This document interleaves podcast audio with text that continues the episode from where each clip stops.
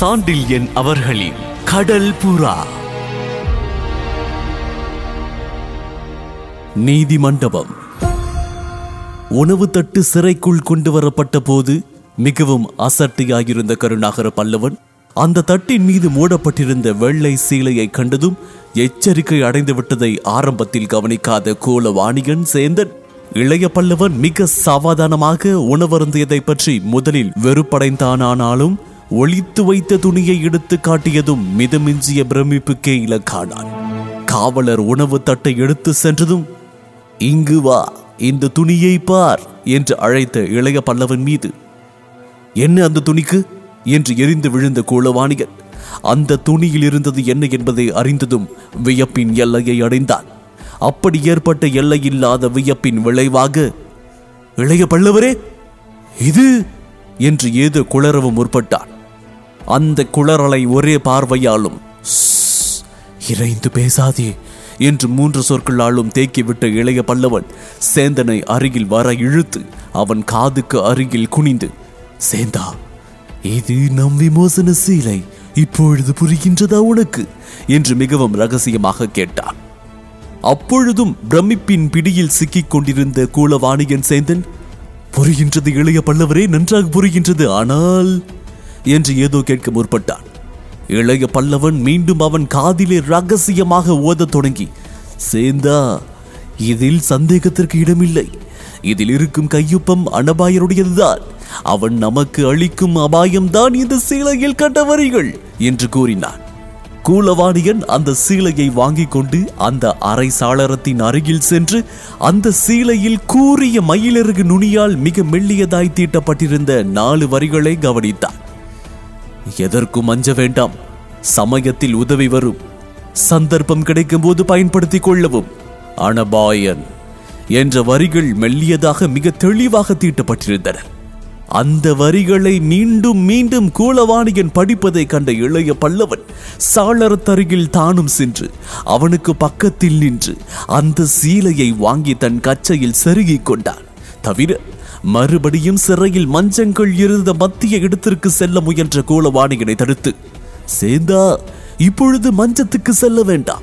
இப்படியே நாம் வெளியே நடமாடும் குதிரை காவலரை வேடிக்கை பார்ப்போம் என்று கூறினான். என்னதான் அனபாயன் அனுப்பிய சீலை அபயம் தந்திருந்தாலும் ஆபத்திலிருந்து தப்பும் வரையில் நிச்சயமாக எதையும் சொல்ல முடியாது என்ற தீர்மானத்தோடு இருந்த கூலவாணியனுக்கு வேடிக்கை பார்க்க அது உசிதமான சமயமாக தெரியாததால் வேடிக்கை பார்க்க இதுதான் சமயமா இளைய பல்லவரே என்று கசப்போடு வினவினான். இளைய பல்லவனின் இதழ்களில் சற்று இளநகை படர்ந்தது. "ஆ, வேறு சமயம் எப்பொழுது கிடைக்கும் சேர்ந்தா இந்த சிறை கூடத்திற்கு நம்மை மறுபடியும் அழைத்து வரப்போகின்றார்களா? என்று பதிலுக்கு இளைய பல்லவனும் கேட்டான். திரும்பவும் இங்கு வர முடியாதது தங்களுக்கு வருத்தமா இருக்கின்றதா? என்றான் சேந்தன் குரலில் ஏளனம் துணிக்க. "ஆ, இல்லை இல்லை வருத்தம் இல்லை என்று நகைத்தான் இளைய பல்லவன். அப்படியானால் நான் போகின்றேன் மஞ்சத்துக்கு. என்ன அங்கே அவசரம்? இங்கே என்ன வேலை ஏற்கனவே தான் சொன்னேனே குதிரை காவலர் போவதை வேடிக்கை பார்க்கலாம் என்று. வேடிக்கை எனக்கு தேவையில்லை. ஆனால் பேச்சு தேவையல்லவா? என்ன பேச்சு? அடுத்து நாம் என்ன செய்ய வேண்டும் என்பதை தீர்மானிக்க வேண்டாமா? இதை கேட்ட கூலவாணியன் பல்லவனை சற்றே ஏறெடுத்து நோக்கினான். சேந்தா நான் சொல்வது புரியவில்லையா உனக்கு? மஞ்சத்தில் உட்கார்ந்து நாம் பேச முடியாது. இங்குள்ள காவலர்களில் நண்பர்களும் இருக்கலாம் விரோதிகளும் இருக்கலாம். ஆகவே நாம் தனித்து பேசக்கூடிய இடம் இந்த சாளர வாயில்தான். இது பிரமுகர்கள் சிறையாதலால் விசாலமாயிருக்கின்றது. இந்த சாளரத்துக்கும் இரும்பு கதவும் கம்பிகளும் இருக்கும் இடத்துக்கும் இடையே பன்னிரண்டு அடிகளாவது இருக்கும் என்று சொல்லிக் கொண்டே போன இளைய பல்லவனை இடையே தடுத்த கோலவாணியன் ஆமாம் பிரபு இருக்கும் இருக்கும் என்று சொல்லி ஆமோதித்து தலையும் அசைத்தான். கூலவாணிகன் பேச்சின் குறுக்கே விழுந்ததால் ஒரு வினாடி பேச்சை நிறுத்திய கருணாகர பல்லவன் மேலும் பேசத் தொடர்ந்து ஆம் சேந்தா பன்னிரண்டு அடிகளுக்கு குறைவில்லை. நாம் இந்த சாளரத்தின் மூலம் வெளியே பார்த்து கொண்டு மெல்ல பேசினால் கதவுக்கு அப்புறம் உள்ள காவலர் காதில் விழாது. தவிர பேசுவதும் புரியாது. நாம் ஏதோ வெளிப்புறத்தை வேடிக்கை பார்ப்பதாகவே நினைப்பார்கள். ஆகவே அப்புறமோ இப்புறமோ அசையாமல் வெளிப்புறம் பார்த்து பேசு என்று விவரித்துவிட்டு சேந்தா இந்த பாலூர் துறைமுகத்தின் கோட்டை பலமானது. இயற்கை அரண்களும் இதற்கு இருக்கின்றன ஆனால் ஊருக்குள் இருக்கும் ஜனத்தொகை எப்படி? என்று விசாரித்தான். இந்த கேள்வியும் கேள்வியை ஒட்டிய விசாரணையும் அனாவசியமாகப்பட்டதால் கூலவாணிகன் வெறுப்போடு இதழ்களை மடித்து பருமனான தன் சாரத்தையும் ஒரு முறை நெளித்து எதற்கு இந்த ஆராய்ச்சி இப்பொழுது? என்று வினவினான். சொல் சொல் சொல் தேவையாயிருக்கின்றது. கருணாகரன் பல்லவன் குரலில் கண்டிப்பு இருந்தது. மூன்றில் ஒரு பாகம் கலிங்கத்தவர் மற்ற இரண்டு பாகங்களில் தமிழரும் வேங்கி நாட்டவரும் சரிபாதி என்று வினவினான் கூலவாணிகன். இங்குள்ள படை எப்படி? அதுவும் கலப்படம் கலிங்கரும் தமிழரும் வேங்கி நாட்டவரும் இருக்கின்றார்கள். வணிகர் பெரும்பாலும் தமிழர். வேங்கி நாட்டவர் யாரும் இல்லை கலிங்கர் ஒரு சிலர். அப்படியானால் கலிங்கத்தின் மிக பலவீனமான இடம் அந்த பாலூர் பெருந்துரைதான் என்றான் கருணாகர பல்லவன் கூலவாணிகன் வியப்பினால் விழித்தான் அந்த வியப்பின் விளைவாக ஒரு உண்மையும் சொன்னான். இளைய பல்லவரே இந்த ஊரில் தமிழ் வணிகர் பெரும்பாலூர் என்பதை பற்றி பெருமைப்பட வேண்டாம். படையினரில் பெரும்பாலும் கலிங்கர் தான் ஒரு சிலர் தான் தமிழர் என்று. இளைய பல்லவன் சற்று யோசித்துவிட்டு சேந்தா ஒரு நாட்டின் சக்தி படைபலத்தை மட்டும் பொறுத்ததன்று வாணிபத்தையும் பொறுத்தது. வணிகர் பெருகிய ஊரில் அவர்கள் சக்தி மிதமிஞ்சி நிற்கும். படையிலும் சில தமிழர் இருப்பதால் அவர்கள் உதவியும் தமிழ் வணிகர்களுக்கு இருக்கும். இந்த கூட்டுறவுதான் பீமனுக்கு இந்த ஊரில் பெரும் பலவீனம். இந்த கூட்டுறவால் தான் அடபாயர் சிறையிலிருந்து தப்பியிருக்கின்றார். சிறைக்குள் இருக்கும் நமக்கு செய்தி அனுப்பியிருக்கின்றார். நமது உணவு கொண்டு வந்த வீரனை கவனித்தாயா? என்று கேட்டான். இல்லை அவனுக்கு என்ன? என் உணவை மஞ்சத்தில் வைத்தான். ஆம் உடனே திரும்பி போகவில்லை. அப்படியா? ஆம் சற்று நின்றான். உணவு மேலிருந்த சீலையை உற்று பார்த்தாள். பிறகே சென்றான் பிரமிப்பு தட்டிய விழிகளை இளைய பல்லவன் மீது திருப்பிய கோலவாணியன் இதை நான் கவனிக்கவில்லையே என்றான். மனத்தில் சாவு கிளி பிடித்திருந்ததால் நீ எதையும் கவனிக்கவில்லை சேத்தா. அபாயத்தில் இருப்பவன் மனத்தை தளரவிடக் கூடாது. மனத்தையும் கண்ணையும் காதையும் தீட்டி வைத்துக் கொண்டு சந்தர்ப்பத்தை எதிர்பார்த்திருக்க வேண்டும். நீ சோர்வடைந்து கிடந்தாய். ஆனால் நான் கவனித்தேன். கவனித்ததும் சீலை மீது கண்களை ஓட்டினேன். சீலை மிக மெல்லியதாகையால் மறுபுறம் இருந்து எழுத்துக்கள் தெளிவாக தெரிந்தன.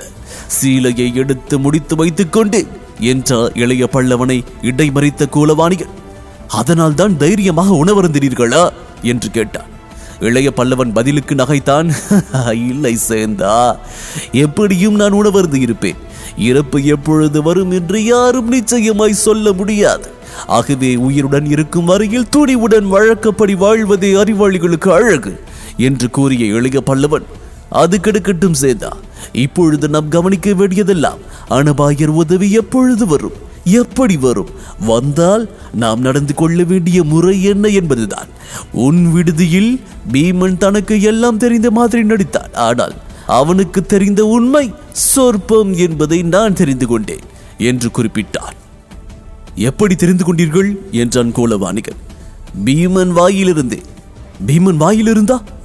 பீமன் வாயிலிருந்துதான் தூது புறா விடப்பட்டதால் நான் பிரமுகர் வீதியில் இருந்த வீட்டில் இருந்ததை ஊகித்ததாக சொன்னான் அல்லவா? ஆம் சொன்னான். ஆனால் தூது புறா எனக்காக விடப்படவில்லை என்பதை அவர் உணரவில்லை. குணவர்மனுக்கு விடப்பட்டது அந்த புறா. அப்படித்தான் இருக்க வேண்டும். நீங்கள் வந்தது அனபாயருக்கு எப்படி தெரியும்? உண்மையில் அப்பொழுது நான் அங்கிருந்தது அனபாயருக்கு தெரியாது. ஆகையால் சந்தர்ப்ப வசத்தால் என்னை பிடித்திருக்கின்றான் பீமன் துறைமுகத்திலிருந்து என்னை துரத்தி வந்தவர்கள் நான் வெளிநாட்டு பிரமுகர் வீதியில் மறைந்து விட்டதாக சொல்லி இருக்கின்றார்கள் அங்கு ஒற்றர்களை நிறுத்தினான் பீமன் தூது புறா ஒன்று பறந்ததாக செய்தி கிடைத்ததும் அது எனக்காகத்தான் விடப்பட்டதாக நினைத்தான். அனபாயர் தப்பிவிட்டார். நான் ஒரு விடுதியில் மறைந்திருக்கின்றேன். அங்கு விடப்படுகின்றது ஒரு பூரா. எல்லாவற்றையும் இணைத்து பார்த்து அனபாயரின் முத்திரை மோதிரத்தை அனுப்பி என்னை வாஞ்சகமாக அழைத்து வந்து விட்டான். இதை கேட்டதும் அதிர்ச்சி அடைந்த கூலவாணியன் ஆம் சொல்ல மறந்துவிட்டேன். உங்களிடம் பீமன் என் பெட்டியை சோதனை செய்த போது உங்கள் ஓலையோடு அனபாயர் எனக்கு அழித்திருந்த முத்திரை மோதிரத்தையும் வைத்திருந்தேன்.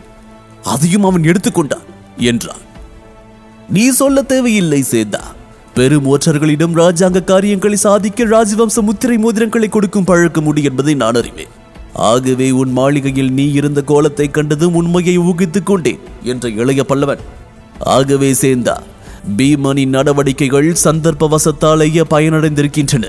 பீமன் சிறந்த அறிவாளி ஆதலால் இது நிலைமையை தனக்கு அனுகூலமாக செய்து கொள்ளவே முயலுவான். ஆகவே உனக்கும் எனக்கும் இன்று விசாரணை இருக்காது என்றான். இளைய பல்லவன் சொற்களை கேட்ட கூலவாணிகன் மிதமிஞ்சிய பிரமிப்பை அடைந்தான். அத்தோடு திடீர் என்று இளைய பல்லவனை நோக்கியும் திரும்பினான். திடீர் என்று திரும்பி என்ன? என்ன சொல்கின்றீர்கள்? என்று வினவவும் செய்தான். இன்று நமக்கு விசாரணை இருக்காது. உறுதியுடன் திட்டவட்டமாகவும் வந்தது இளைய பல்லவன் பதில். ஏன்? என்று மறுபடியும் வினவினான் கோலவாணிகன் நீயும் நானும் முக்கியமல்ல பீமனுக்கு என்று திட்டவட்டமாக கூறினான் இளைய பல்லவன். வேறு யார் முக்கியம்? அனபாயர் முக்கியம். உண்மைதான். நம்மை கொள்வதால் பீமனுக்கு லாபம் இல்லை. ஏன்? நம்மை கொன்றால் சிறந்த ஒரு வலையை இழப்பான் பீமன். புலி தப்பிவிடும். நீங்கள் சொல்லுவது புரியவில்லை எனக்கு. நான் அனபாயனின் இணைப்பிரியா தோழன் என்று சுட்டி காட்டிக்கொண்ட இளைய பல்லவனது குரலில் பெருமிதம் மிதமிஞ்சி ஒலித்தது.